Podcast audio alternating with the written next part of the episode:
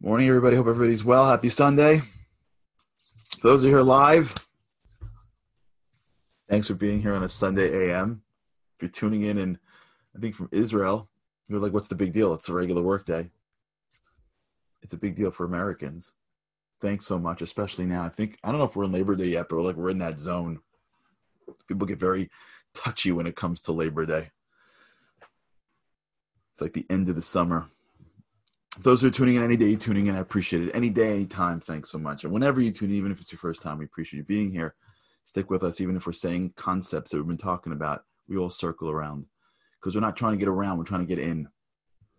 We're talking a lot about being empowered, happy. I want to share with you a story that I heard over the weekend. When I first heard this story, it seemed like some far out nice story of an incredible individual who I will never be like. And then I heard it again over the weekend, and still the person is someone who I can never be like. But now that we've been spending a lot of time delving into this work, I started to realize that what we're doing is really moving towards this. Let me share with you the story. The story of a rabbi named Rabbi Elyashiv. Rabbi Elyashiv was the, so to speak, undisputed greatest rabbi or one of the greatest rabbis of his age. He passed away recently, maybe 10 years ago, maybe a little more. And he lived in Israel. And the way it works, for those who are unfamiliar, there are rabbis and sages. I'll just say they're sages. And it happens to be that some sages reach the level of being like the sage of the sage. And this is in Hebrew called gadol hador, or gadol hador, depending on how you pronounce Hebrew words. Rabbi Elyashiv was an undisputed gadol hador. So you can imagine the stature of this man. Revered.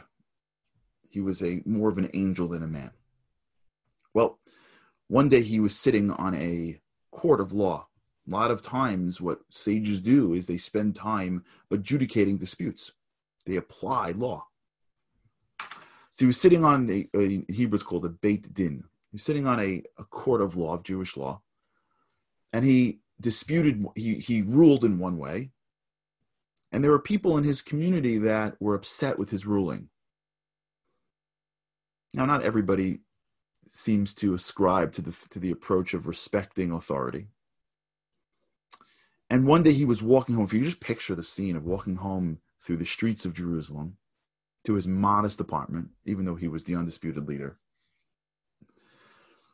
And he sees a man approach him.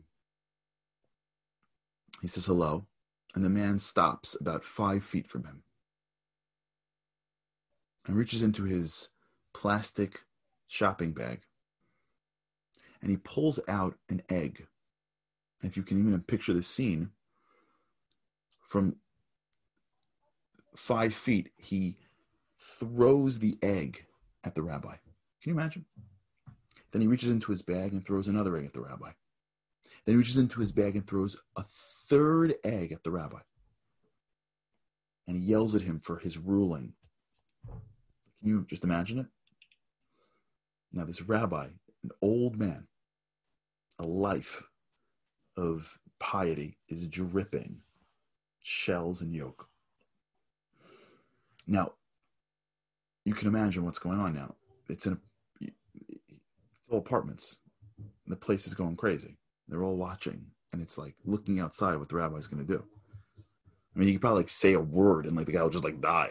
I'm sure he can say the name of God, and he'll just die. And the rabbi reaches into his pocket, and he pulls out a handkerchief. Now, there's a rule, there's a Jewish law that says that rabbis can't walk around with stained clothing. They have to represent something, and if you walk around stained clothing, it doesn't look nice for the Torah. So he takes out his handkerchief, and this man, can you just picture, the man is standing and watching, expecting the rabbi to respond, expecting the rabbi maybe to be embarrassed or to walk away.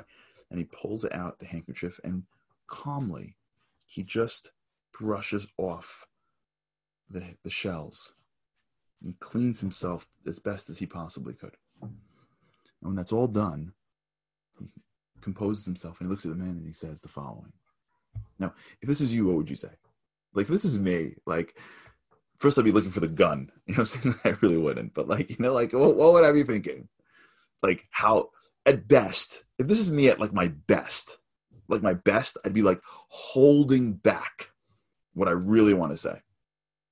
And just, like, huffing off. Like, that would be, like, the best that I can muster up. Not responding. And then thinking about what I would have told them for, like, the next month. Right? That's what I'd be doing.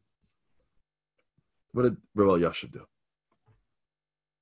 Elyashiv looked at him and he said, "My son, I want to give you a blessing." Can you imagine? Just imagine this. He said, "With God's help, you should be busy with much more important matters than this." He smiled and he walked away. Now, if that wasn't incredible, yet I got to watch the end of the story. A year ago, almost to the day, he's walking by the same path and someone says to him, "Remember that guy?" He goes, "No." "That guy?" He goes, "Yeah, I remember."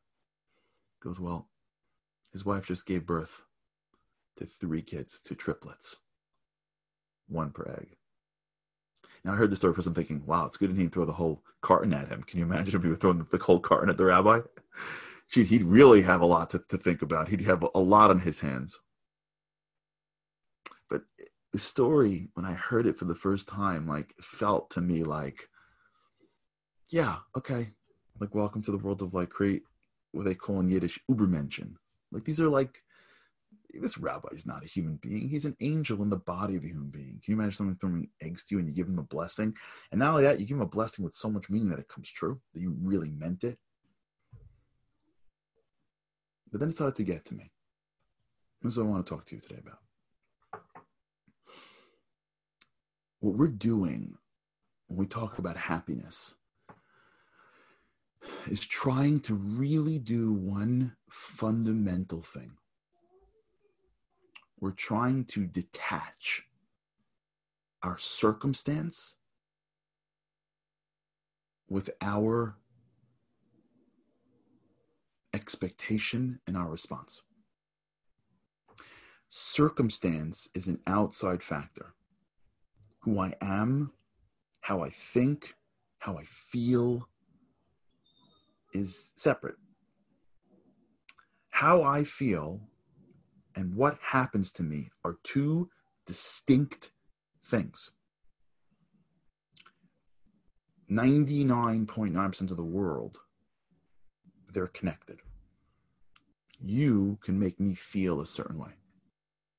So if I walk down the street and you come up to me and hand me $1 million, I'm going to feel good. And if I come down the street and you throw an egg at me, I'm going to feel bad. This happened this weekend. Somebody said something to me. He wasn't trying to be offensive. Maybe it was very offensive. Whatever happened, happened. And I remember going, whatever, it's fine. And I tried afterwards. I'm like, don't get offended. Don't get offended. Don't get offended. Don't get offended. He didn't mean it. He didn't know. He didn't know. Stop it. Don't get offended. I'm like, in my head, I'm like, and I worked on it. I wasn't offended before I saw the guy. Someone's words can offend me. Someone's words can change my feelings. Yeah. Because when we live a whole life and we've never once tried to detach circumstance from feelings, then now they're interconnected. And they're really interconnected. But as long as we allow circumstance to be the dominant factor to our feelings, then happiness is based on what happens to us. You gotta hope for a good day.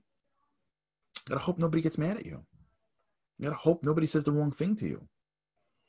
You gotta hope that it's beautiful out in the morning, because if it's not, you're gonna be thrown. When that man threw the eggs at the rabbi, if you can like picture it,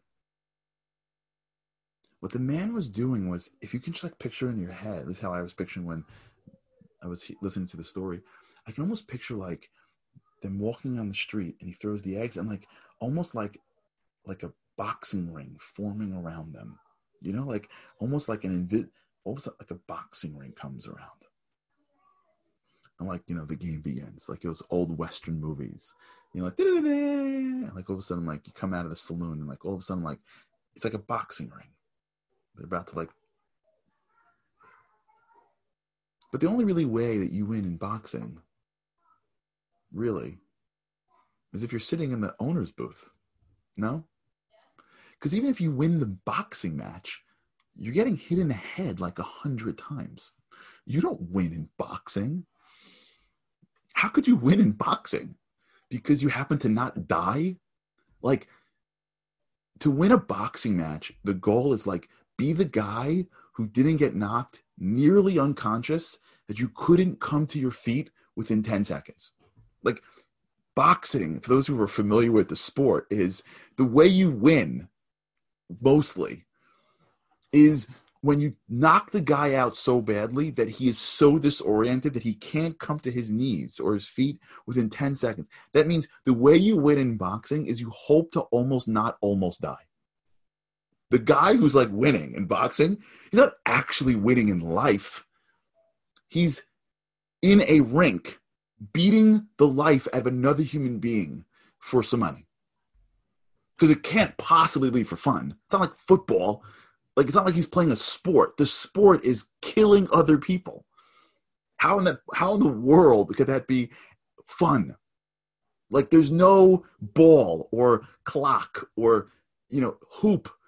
It's killing. There's nothing you get for killing. So again, if you have no choice or whatever it is, or you could somehow pretend like now it's like a sport called like, you know, mixed martial arts, like how that became a sport. Where the now, if you're doing it to work out, fine. If you're doing it to protect yourself, amazing. If you're doing it because you want to use it as a way to keep your body in shape, awesome. If you're doing it as a way to beat other people up, how in the world is that a sport? I'm not sure, but it is. You're doing it. I can't imagine that human beings doing it for the fun of it. Like, I can't imagine humans like, what do I want to do today? It'll be amazing. Like, let's just find someone and beat them up. I just can't imagine that like humans think this way. So let's assume you give you the benefit of that. You're doing it because you're getting paid for it. And boxers get paid a lot of money. Who wins? The guy who doesn't die? I don't know. I think the guy who wins is the guy in the booth. The guy who organizes it. If it's a game of money, the guy who's running the whole show, he's the guy who's winning.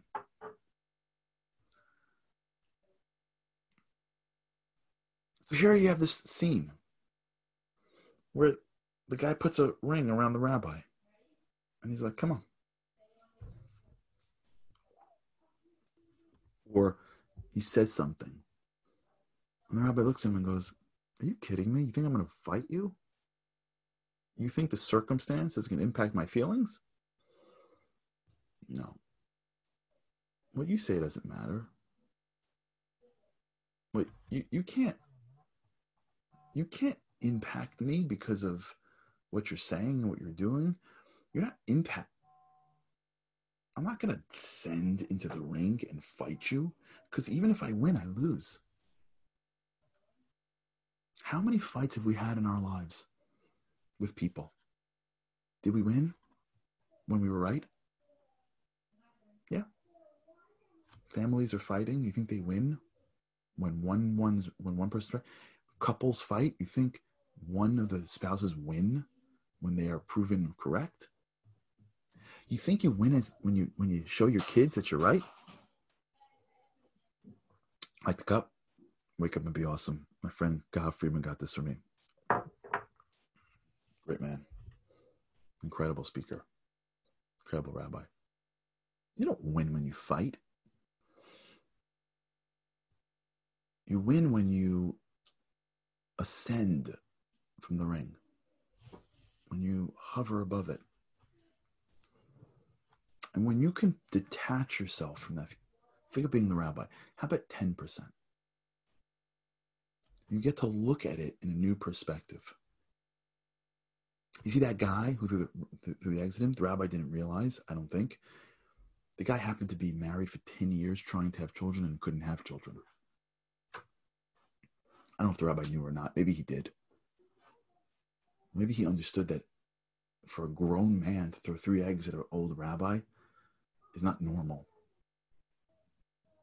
And maybe the guy had too much time in his hand. Maybe he was suffering from something else. Maybe he was clearly in a position of non-rationality.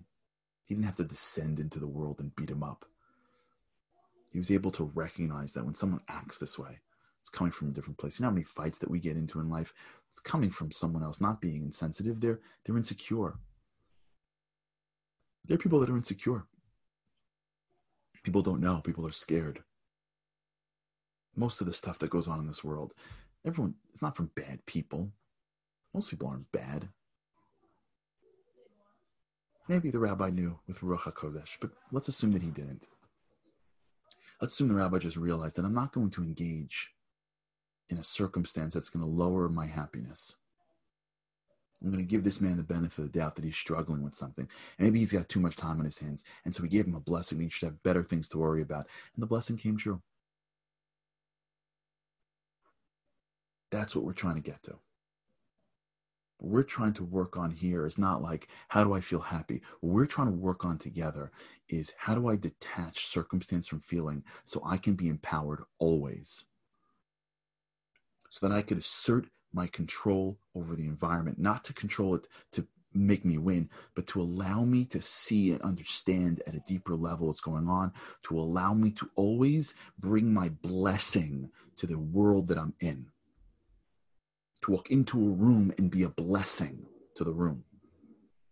You know, people walk into rooms and they're like raging for a fight. They're so insecure. You say the wrong thing and it's a thing. This is part of momentum. You go on a momentum trip. There's always one or two. It's not a lot, thank God. God protects me, really protects me. There's always like one or two guys. Not always. Hopefully there won't be in the future. In the past, you go on a trip of like 200 men. In the past, there've been like one or two guys. It's like, you're like, can you just be happy? You got to have a problem with it. What's the problem? What's the problem? You're sitting in Israel for a week. What? We didn't give you enough time to eat. We got you on the bus too early. Come on. It's always those types. They're always being drawn into the negativity. And if it's not with a human being, it's with the circumstances of the world. They come through their day and life starts well and things just don't work out the way they want and they're thrown. They're just thrown. They're always, everywhere you look, if you can imagine a ring being formed around them. Of whatever the things in the ring, the circumstance, the virus, the person, the boss, they're always engaged in the fight. And they think that they win by winning. The fight's the loss. The fight is the loss. As soon as you fight with anything, you lose. If you have no choice, you have no choice. Okay, you have to defend yourself. If the guy would have came with a knife, the rabbi wouldn't have been like, you know, it's been a pleasure. I don't know what the rabbi would have done, but like, okay. You know, you don't surround in Israel. And you're like, I hope everyone's nice to us. And all of a sudden, like, they're coming in with tanks. And you're like, can you please? We want to ascend above this struggle. Okay, if you have no choice, you have no choice. But to descend into it, where it sucks at your whole life, now you're being thrown every which way. You're like a reed. Everywhere the wind blows is where we are. And a lot of us live this way. Let's just call it out. I do. This is why we're talking about it. We live in this space where our emotions are being controlled by circumstance. But when we recognize that happiness is a choice and we work at it, the way we've been talking about it, go back to a few episodes, when we're givers, not takers, when we recognize that every circumstance I could be adding value to, when we recognize that nothing comes at me for no reason, when we recognize that I don't have to change my feelings because of, I don't even know what that's going to mean. I can't see the future, the illusion of validity. I don't know if this is good or bad. Okay, take out extremes, but like I don't know if my boss this happens so many times in life where someone gets fired from a job and has no choice but to do something that was so much better for them. Or a relationship falls apart that was so much better for them. I don't know. Or a kid who's how many families do I know who has a kid who drives them insane? You know that kid that drives you insane? The one that if you had him first, you only would have had one. And then later in life, realize that that kid brought the whole family together. and made the parents become much greater than, and they look back. Remember, we spoke about this last week about Irving Yalom and the cancer patients. Like, how do we know? So when you approach life and circumstances come at you, the goal is not to descend in. The goal is to first detach and ascend. Gain clarity and perspective. Remind yourself a million times, I don't have to feel based on the circumstance. I don't have to be disempowered because you're in a bad mood. I have to be disempowered because you're vulnerable, because you're insecure. Really? I gotta be disempowered because you said something you shouldn't say. Really? Because you don't have no filter in your head. I gotta be disempowered. Really? How does that work? It's insane.